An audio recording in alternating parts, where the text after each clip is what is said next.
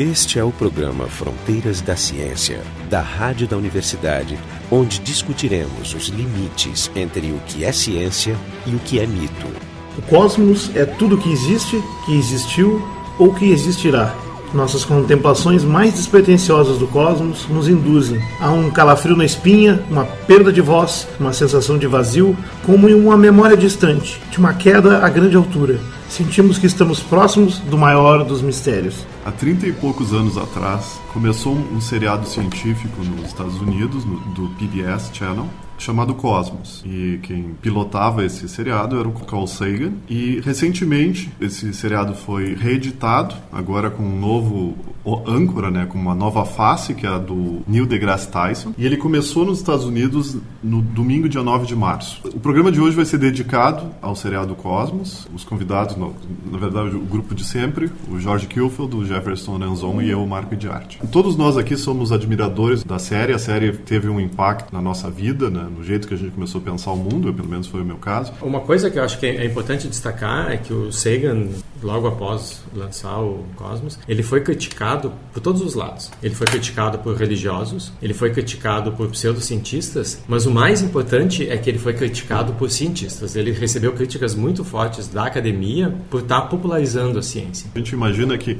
às vezes o, o, a academia científica é que nem uma reunião de condomínio, né? Sempre vai ter alguém que vai levantar e dizer não, não, pois é aquilo que ele diz não está exatamente claro, certo. Exatamente. Então essa é uma, uma, linha de crítica. Mas, ele, já, mas não, ele, não, isso, mas ele não levantou essa reação de uma ou duas pessoas, e sim de vários. É, não existe maneiras de divulgar a, a ciência sem que, que, haja uma mudança de linguagem. Tu não pode utilizar o jargão técnico. Então está implícito que vai haver uma simplificação na, na maneira de apresentar. algumas vezes. Mas o, o, fato dele ter sido criticado e o, o, o, fato do Cosmos ter sido esse sucesso né, que influenciou a vida de, de, de muita gente marcou o início de uma nova era, porque dali em diante popularização de ciências deixou de ser um tabu. As pessoas começaram a olhar, tanto que hoje né, nós estamos nós três aqui, nós somos cientistas em tempo integral e a gente dedica uma parte do nosso tempo para fazer divulgação e ninguém ouve críticas a esse trabalho, pelo contrário, isso é, hoje em dia é incentivado é, e isso é uma das heranças do, do Na verdade, o Cosmos, quando entrou no ar, ele foi pioneiro mesmo porque ele rompeu, como tu falasse, um paradigma. Ele recebeu essa crítica que é uma crítica elitista da comunidade que ainda existe. O caso do Carl Sagan foi um dos primeiros a fazer isso e ele e fez em grande estilo. Ele não só escrevia em revistas e jornais e dava entrevistas, como ele ousou então é, participar de um programa, uma série de documentários sobre astronomia e todas as ciências, de uma forma geral, que o Cosmos é multicientífico, e como apresentador e, portanto, se projetando muito em rede né, nacional, na televisão. E como esse documentário usava muito a imagem dele junto, ou seja, isso foi junto no pacote, isso acirrou os ânimos também, porque exatamente exaltou uma componente que também existe em qualquer comunidade humana, mas na ciência não é menor, que é a questão da vaidade pessoal. E, e tem uma série de outras coisas, por exemplo, à medida que a gente se aproxima das fronteiras da ciência, existem as hum. competidoras. E é impossível fazer um programa onde tu possa contemplar e até aprofundar o que, que são as diferenças. Então, eu até imagino que certas pessoas se sintam melindradas porque ah, a minha cosmologia não, não estava lá. Não, de fato, a gente vai talvez discutir mais adiante. O, o episódio 1 da, da, nova série, ele já está sendo criticado né, por religiosos porque tu tem uma apresentação de tempo profundo, de espaço profundo, que não está de acordo com alguns mitos né, de algumas é, religiões. E, e, porque ele vai direto no, na jugular da intolerância, que é a, a opção nesse primeiro capítulo Isso. de trabalhar com a história da intolerância, narrando a história, no caso, do Jordano Bruno.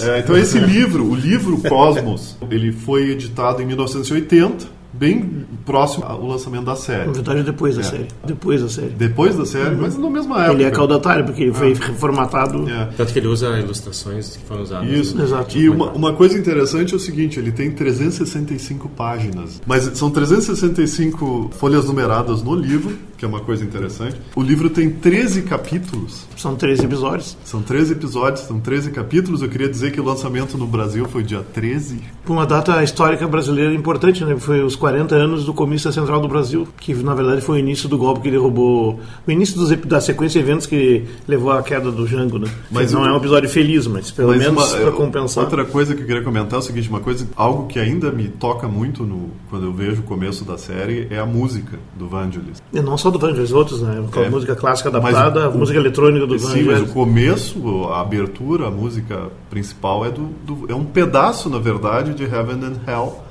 que é uma música de 22 minutos. Já que a gente está na numerologia, a parte que cabe ao cosmos começa mais ou menos no minuto 13 hum. da música Heaven. Então, onde é que tu tirou isso aí? Eu explorei.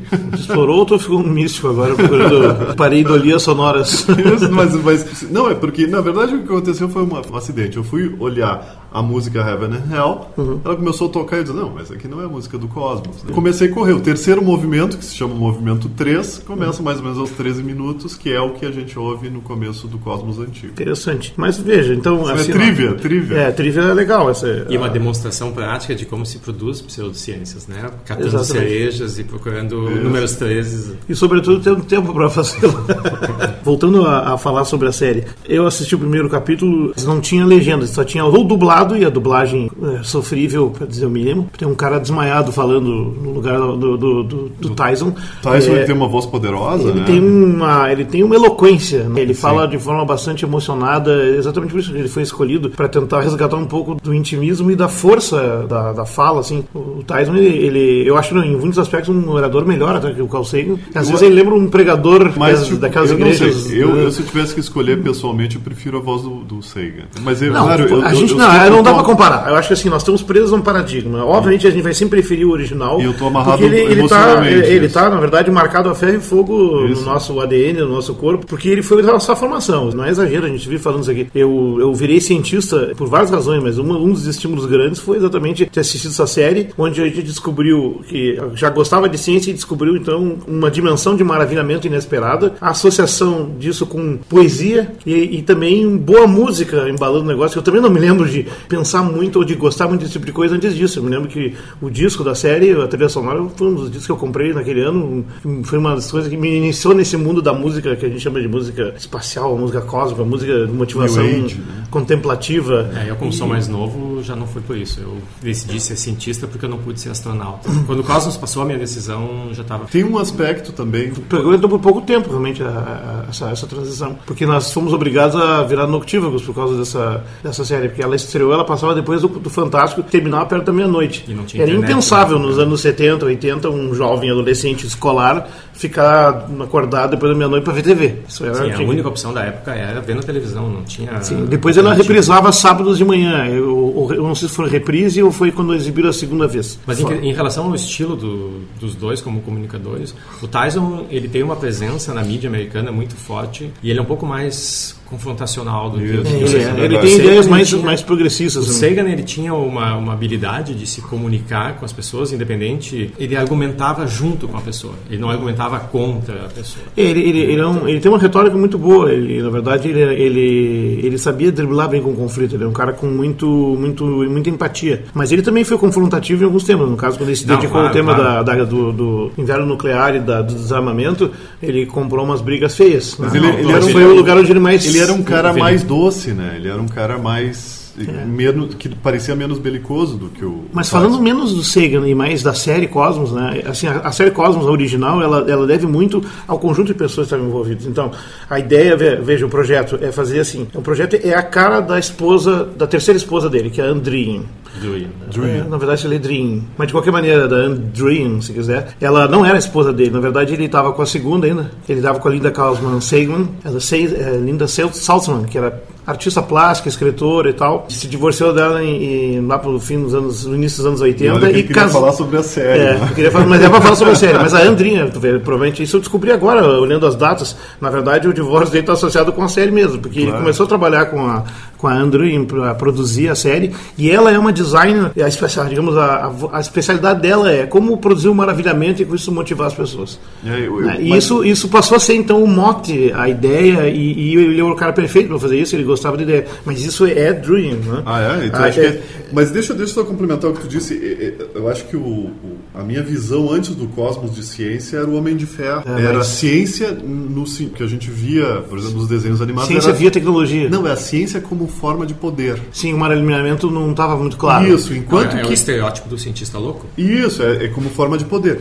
E aí, quando veio a série, eu vi a dimensão lírica da ciência. Que a ciência não é isso. Ciência é uma coisa filosófica, uma postura em relação ao mundo. E uma outra coisa que foi essencial que o Jorge não falou, que a, a série trouxe, é que a ciência também ela é uma coisa de gente revolucionária. É também uma luta contra o status quo, é uma luta contra as ideias que... Tem que remover o antigo Isso, isso é sempre um problema. muitas vezes o cientista é um cara que é, um cara que é perseguido. É. Isso atrai muito o jovem. A, a, a, gente... a, realidade hoje já não é bem assim.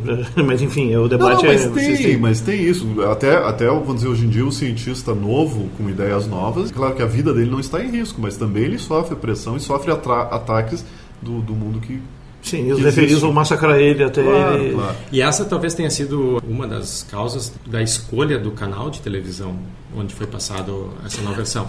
Porque a Fox... Essa, Até me surpreende. A Fox, sabidamente, é um canal conservador, muito criticado pela maneira como apresenta tópicos como aquecimento global, evolução, é. direitos igualitários. Inclusive científico muito lixo. Isso. Então, escolher esse tipo de canal faz com que tu atinja um público que normalmente não, não seria provavelmente isso vai trazer bastante controvérsia Sim, e isso é interessante. Escolher, canal, escolher canal significa a Fox deixar, né? Me espanta é. a Fox deixar. É, não, mas aí não, não deixou, tem interesse comercial. O Seth MacFarlane, que é o produtor é o cara que faz desenho animado do Family Guy, Family Guy é. que ele tem uma ele, ele tem uma penetração muito grande no canal. Então através dele se conseguiu. Ou seja, ela a Andrina também é produtora geral dessa série agora e ela digamos costurou esse novo cenário. E, e a justificativa que ela tem dado nas entrevistas é que é, é a hora de fazer o resgate Cosmos, que nós estamos superando um longo período de obscurantismo, né, fundamentalista nos Estados Unidos, onde houve um ataque muito pesado contra a ciência, inclusive por candidatos a presidente e outros que estão de uma visão uma visão religiosa bastante retrógrada quanto à evolução e vários temas é, como homossexualismo, aborto, etc. É, o... Então, assim, ela acha que é hora de resgatar exatamente aquele secularismo que, que na época que Cosmos veio à tona, o original, ainda existia. Era a única vantagem que havia, porque não, não havia o costume, a expectativa da comunidade científica foi, ficou surpresa em ver um, um cientista se expondo dessa forma e, e, fazendo algo que não imaginava fosse possível e nem achava que fosse importante. E além do que, na época existia um que outro documentário científico, mas não séries, assim, nenhum deles era exatamente notável. Aliás, o Carl Sagan, ele, quando se juntou com a Andrew e, e outros, ele também trouxe, pensando rebuscadamente nos detalhes para tornar o mais fascinante, se a ideia é maravilhar e ficar bonito e ter poesia, não só rebuscou o texto, como ele trouxe também música de primeira, né, Evangelis e vários músicos eruditos, Bach, enfim, fez aquela coleção que é preciosíssima, e também visualmente, só que aí visualmente, em 1979 e 80, nós estamos falando, não tem grandes efeitos especiais. É também a época do primeiro Guerra nas Estrelas, né, que, que também, do ponto de vista de efeitos, embora incrível, tem suas limitações. E aí nisso ele trabalhou com o pintor e artista cósmico John Lomberg, cujas ilustrações são as partes principais da, do livro Cosmos. Então, nessa reunião feliz de artistas plásticos, plásticos, música, produção musical, produção visual, texto e tudo, ele conseguiu um resultado que definitivamente não é o que está se procurando na nova versão. Na época, isso se escolheu, e obviamente isso é um projeto quase de caráter público educacional. Então ela foi na PBS. A PBS é a Public Broadcasting System, é a TVE deles, é a TV Educativa Nacional Americana, e foi financiado com, um bom, com alguns auxílios públicos e alguma coisa privada também. O, a série hoje já vem com outro embalo, é mais comercial, é mais fechado. Isso explica até o fato de ter passado, estreado numa TV fechada, a cabo, que só alguns têm, e bom, não sei quando vai ser a, a estreia na, na beta, vai ser provavelmente algum momento depois do Faustão em algum canal aí qualquer. Sim, depois né? que já tiver então, reciclado. Isso é um conjunto de diferenças importantes. A outra, assim, ó, naquela época não, não tinha. O Carl Sagan disse na época que ele se inspirou para fazer uma série de X capítulos contando uma história completa na série A Escalada do Homem, do Jacob Bronowski, na televisão, né? Que era bem legal. O Jacob Bronowski escreveu e aí tinha a Escalada do Homem, depois surgiu outras séries da mesma linha, Civilização, duas ou três, mas então era a época que se estreou esse tipo de coisa. Hoje nós temos seriados de ciência que já estão assim com várias temporadas. Eu acho que o mais notável é o Universo, né? Que Sim. deve estar com cinco ou seis temporadas e tal. Mas tem as séries assinadas, tipo a do Michio Kaku, né? E algumas outras. E, e, os documentários um pouco mais soltos do inglês, que é o El Khalili, El Khalili né?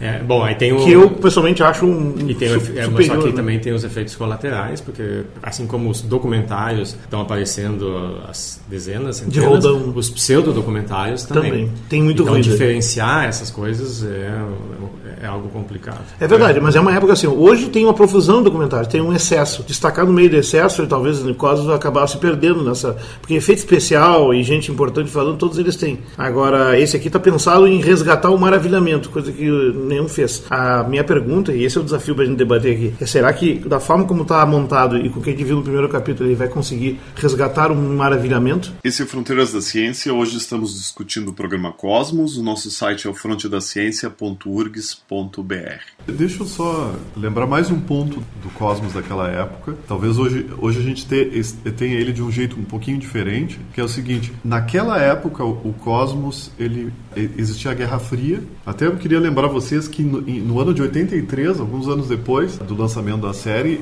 veio aquele filme o The Day After, que é um filme importante porque ele mostra o pensamento da época sobre um possível futuro da Terra. O é, fim do mundo. É, o The Day After é o dia seguinte, para que, quem não, os mais jovens que não, que não sabem, é um, é um filme muito, muito terrível que mostra o que, que acontece depois de uma guerra nuclear. E é também um filme, do ponto de vista cinematográfico, muito ruim. É, mas, ele, é ele, mas ele, ele tava, uma série de ele coisas, tinha um recado. Ele tem uma série de coisas importantes nele. Até na época, a crítica que foi, foi feita era o seguinte, que, que ele era um filme indicativo que a ideia de, de uma guerra nuclear estava se transformando numa realidade e que, o, que os Estados Unidos já estavam começando a pensar em fazer mesmo. Tanto que tinha gente que criticava e dizia assim, não, esse filme ele é completamente absurdo, fantasioso, porque ninguém vai sobreviver. Porque a ideia do filme, no fundo, apesar de horrível que ele é, e cinza e coisa assim, eles mostram as pessoas voltando a ter comunidade. Lutando para resistir. É, então as pessoas, né, a crítica na época, não, isso, é uma, isso aí está sendo feito como propaganda, porque realmente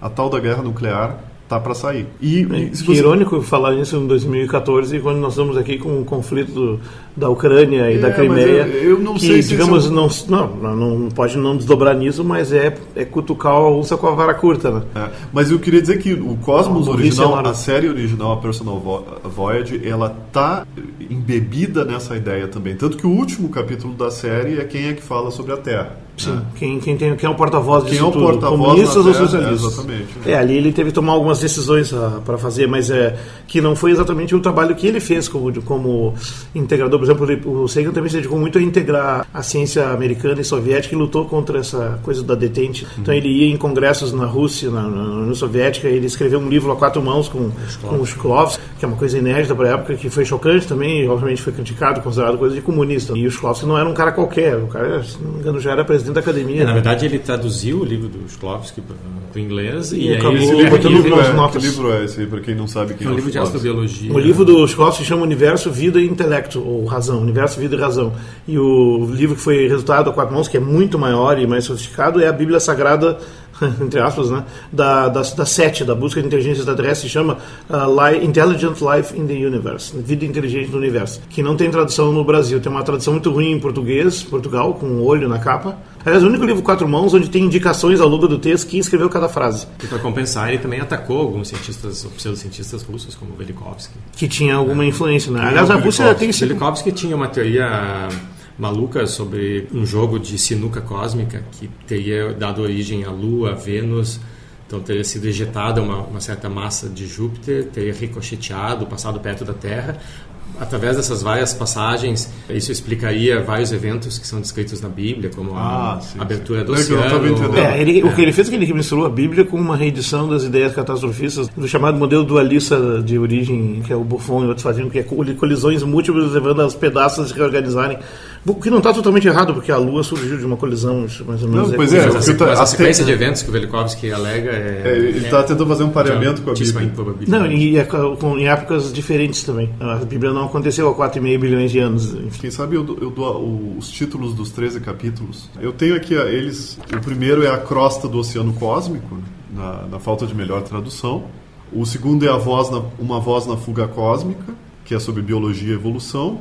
O terceiro é a harmonia dos mundos, que é astronomia. Heaven and Hell, né, que é mais fácil dizer em inglês, que é céu e inferno, que é sobre catástrofes, cometas, asteroides. Numa ver versão reeditada tem o aquecimento global. Aí depois o quinto é Blues para o planeta vermelho, que é um trocadilho. Exploração de Marte, né?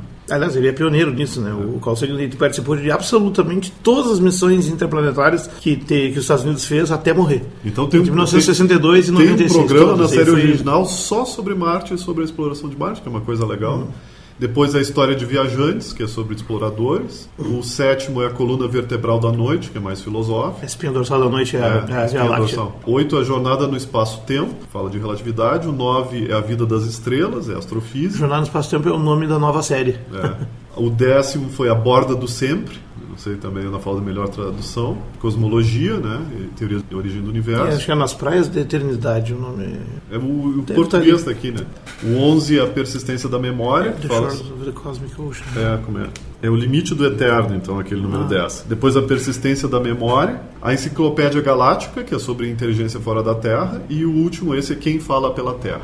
Quem responde pela Ou quem responde pela Terra. Aí já está interessante, porque se tu olhar aqui os títulos da, dos novos 13 capítulos, eles não são um clone, e já tem um outro enfoque e talvez mais talhado à época. Olha ah, só, já tem numa, numa, numa, tradução livre, então, o capítulo 1, esse é Standing Up in the Milky Way, ou seja, ficando de pé diante da Via Láctea. O próximo se chama Algumas Coisas que as Moléculas Fazem. O terceiro vai ser Quando o Conhecimento Conquistou o Medo. O quarto é Um Céu Cheio de Fantasmas. Deve ser sobre astronomia, legal a ideia. O quinto é Escondendo-se na Luz. O sexto é profundamente, profundamente, mais profundamente. O sétimo é a Sala Limpa, o oito é Irmãs do Sol, o 9 é o, o, Garoto Elétrico, o 10 é Os Mundos Perdidos do Planeta Terra, 11 Os Imortais, 12 Um Mundo Liberado e 13, não podia deixar de ser, também foi o nome do último livro dele lá, Sem Medo da Escuridão. Então eu acho que as, as ênfases, a ênfase temática que provavelmente ele foi, foi adaptada à realidade agora, está de acordo com o que a Andrin e os outros têm comentado, ou seja, que o objetivo da série é fazer um, não tanto talvez o, o maravilhamento, mas tentar fazê-lo, mas responder, digamos, essa onda recente que talvez esteja recuando, se espera, de obscurantismo e de pensamento anticientífico na sede econômica, comercial e cultural e também científica mais importante do mundo, o país que mais faz ciência no mundo. E que com né? certo atraso a gente recebe aqui, né?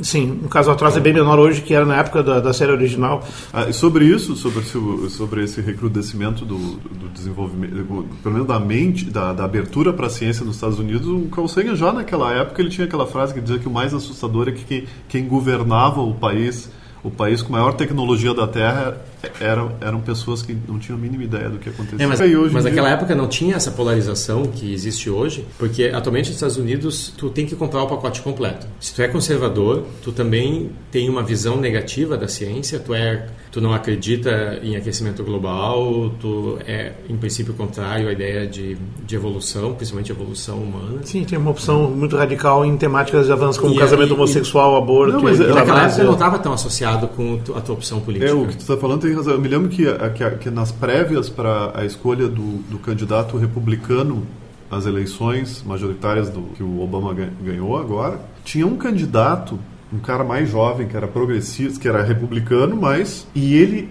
não respondeu a pergunta se ele acreditava em evolução. E todo mundo sabe que ele acreditava, mas ele não respondeu. Ele saiu. Porque estava tentando pegar o pessoal. Não, porque ele queria porque ser candidato. É. Sim, sim. Então, mas isso é uma coisa terrível. Quer dizer terrível. que o cara, para ser candidato, ele, tem, come... ele tem que começar a, a, ficar cada vez mais conservador. E isso tem um efeito na, no próprio eleitorado. Eu acho que é um, é um, é um, feedback meio ruim isso. E é o que tentou acontecer aqui no, no Brasil. É, conservador em termos de americano e cultura americana, né? Porque, na verdade, assim dependendo do assunto e do enfoque, os republicanos são, mais, são menos conservadores que os, os democratas. Então, é, é, o que é conservadorismo lá é, é meio controverso, mas falando em, em ciência, fundamentalismo Isso. e racionalismo, sem, sem, dúvida, a maior parte dos, dos malucos mesmo está no lado republicano. Então, Não, e, é, e, é, isso é um que ícone. mostra a necessidade de um programa como o Cosmos. Porque o programa está recebendo muitas críticas, né? De que é superficial, que é uma cópia, mas ele, ele, ele, tá, ele é pensado não para pessoas que vivem de ciência. Inclusive para é. nós, né? Eu, eu, a sensação que eu tive foi isso.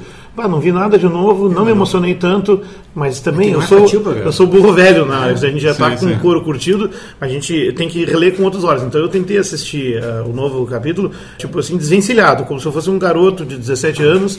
Vamos ver se eu é, consigo. Ele, ele, é pensado para uma pessoa é. que é cientificamente ignorante. Agora, assim, ó, e aí eu já, já falando sobre essa abordagem, eu, eu achei, e é uma época, uma marca do nosso tempo, eu achei a velocidade. É tudo muito rápido, muito muito sintético, muito dinâmico, um ritmo assim da televisão, da MT, um ritmo MTV vamos dizer assim, que de, não te permite pausar para contemplar. Ou seja, eu não conheço uma outra forma de, de, de, contemplação, de maravilhamento, que não te dê tempo de te maravilhar. É isso o Jorge falando. Na, mas na verdade, mas assim, ó, às, vezes, às vezes tu consegue fazer em tempo real. Enquanto vai falando, vai produzindo a sensação e vai trabalhando ela sem fazer perder o impacto. Por isso que a gente nunca se maravilha ouvindo o Jorge. Não, eu, não dá tempo. Eu, eu, sei, eu sei disso. Obrigado, Taken. Mas assim, mesmo assim, teve um momento no, no, E agora é spoiler, sinto muito, espero que vocês já tenham assistido o programa. Se não, desliguem agora e assistam o resto desse podcast depois da, de assisti-lo. Na parte final, ele faz algumas confissões pessoais que mostram a relação que ele teve com, com o próprio Carl Sagan, como isso influenciou na vida pessoal dele. E aquilo lá, sim, me levou às lágrimas. Foi muito emocionante, porque aqui naquele momento eu me conectei com as duas séries. E a frase que ele usa naquele momento, que é importante, é a mesma que ele encerra o primeiro capítulo, que é muito bacana, que é algo sobre passar a tocha adiante, que a ciência é um, é um contínuo passar das tarefas de professor para aluno, de aluno para professor, ao longo das gerações, desde o início da história da cultura e até da ciência, e rumo ao futuro. Então, essa é uma forma de, de homenagear que pelo menos resgatou um pouco da poética original, né? Inclusive, ele gravou no mesmo lugar que o Carl Sagan gravou é, aquela praia lá. Isso é também herança da, da, série, da série original. Porque até aquele momento a visão que se tinha do cientista era o cientista maluco, trabalhando isolado no máximo com, com uhum. alguns assistentes, tendo desenvolvido sozinho tudo que ele precisava para aquela pesquisa. É, e a ciência não, a ciência é uma atividade coletiva onde a gente se baseia em tudo que foi feito anteriormente. Muito debate, é, muita briga. Muito debate, muita briga. Né? É, isso a série original e, não enfatizava adequadamente. Né? Erros.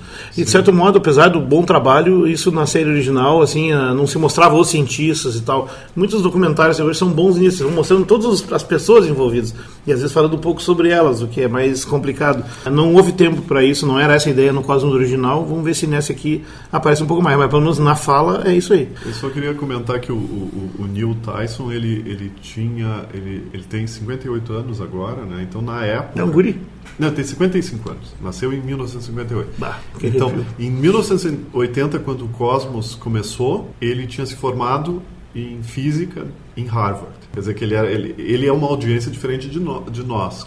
Nós éramos guris. A gente uhum. não tinha formação, ele já tinha. Então, talvez a relação afetiva dele seja um pouquinho diferente, porque ele podia ser mais crítico Com o Cosmos, sim, mas ele lia os livros do Carl Sagan e ele, né, como contando no episódio, ele, ele marcou uma entrevista com ele para conversar e conseguiu, isso em 75. O Carl Sagan já tinha vários livros publicados, a, a Conexão Cósmica, Marte e a Mente do Homem, que é uma contribuição, um livro com vários autores. Ele tinha escrito Os Planetas em 1962, a coleção Time Life, que é um livro que também foi super influente para mim, é, que eu li várias vezes, né? Porque é o único livro que falava sobre os planetas no solar, mas a partir da informação da astronáutica não existia nada igual. Durante bom, décadas foi o único livro do gênero. Enfim, uma das coisas que talvez aí tem as críticas que podem ser feitas, por exemplo, a trilha sonora é bem mais pobre. É, por enquanto, né? Por enquanto não, ela não, ela não apareceu, ela não, não parece apareceu. ter um papel proeminente. Mas a consequência do, do ritmo, do, não dá e tempo. Também, é, do ritmo pode ser. A outra é a troca de encenações com atores, reconstruções assim, digamos dramáticas, é como ele fez Galileu, Kepler e outros que estavam muito boas, foram marcantes, inclusive a, a reconstrução espacial da Biblioteca de Alexandria, que foi de fato talvez um ponto alto para mim da série, tanto que ele influenciou o Almenabra né, a fazer o filme Ágora, a partir daquela cena é, do primeiro capítulo, sinal do Cosmos, que é quando ele entra na Biblioteca de Alexandria e fala da origem da ciência. Esse enfoque histórico, misturando história com conhecimento científico, por enquanto também não apareceu. E o uso dos desenhos animados em vez dos é, eu achei uma é. novidade. Eu também. pessoalmente, eu vou dizer assim, ó, ainda não gostei, ainda não gostei. Talvez eu fique conquistado, mas não me agrada. Eu entendo que é uma linguagem que de certo modo apela para juventude de hoje, talvez seja essa ideia. Você viu um documentário sobre ciência que tem uns desenhinhos no meio, de repente é legal, vai parecer um, é um, né, um mangá da ciência, não sei. Inclusive a caricatura, por exemplo, mas o Jordano é... Bruno não é o Jordano Bruno, é, a cara é. dele tá errada ali. A cara né? dele mas, tá enfim, é, mas de novo, é uma tentativa de ampliar o universo de ouvintes que vão se interessar. É. A, última, né? a última coisa, então, é. que é interessante é o que, que tem se dito sobre a, o Cosmos Antigo, é que o Cosmos Antigo não necessitou muita correção sobre o conteúdo. Né? Então é uma uhum. coisa que a gente vai ter que ver daqui para diante.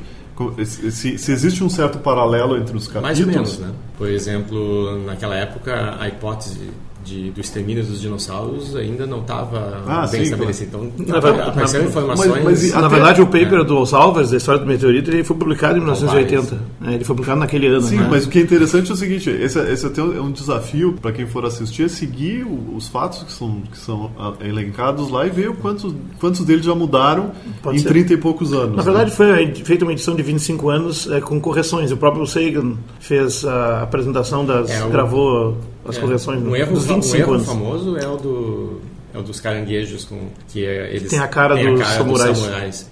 Que ele, o Sagan disse que a hipótese dele é que aquilo ali é uma seleção artificial, que quando eles eram pescados, os caras, opa, esse aqui tem a cara de um samurai e botavam Ah, de volta. sim, né? sim. Mas é boa. Mas não, não, não. É, parei do livro. Eu, eu acho que, eu, Desculpa, eu, é. até só para terminar, é, eu já acho que esse, essa série até realmente, você, você honesto, não é para nós. Eu acho que a gente tem que fazer todo esforço para que a garotada assista, porque de fato, para nós é meio complicado avaliar o impacto que vai ter. Nós vamos ficar sempre olhando para trás, porque antes é que era melhor. O diretor da série nova é o, o Brandon Braga, que é o mesmo diretor da, da, série Enterprise, da franquia do Star É, Trek. é um diretor de então, também científica pode servir de incentivo ao pessoal. Esse Maravilha. foi o Fronteiras da Ciência. Tiveram aqui o Jorge Kilfeld, o Jefferson Renzon e eu, Marco Idiarte. O programa Fronteiras da Ciência é um projeto do Instituto de Física da URGS, técnica de Gilson de Césaro e direção técnica de Francisco Guazelli.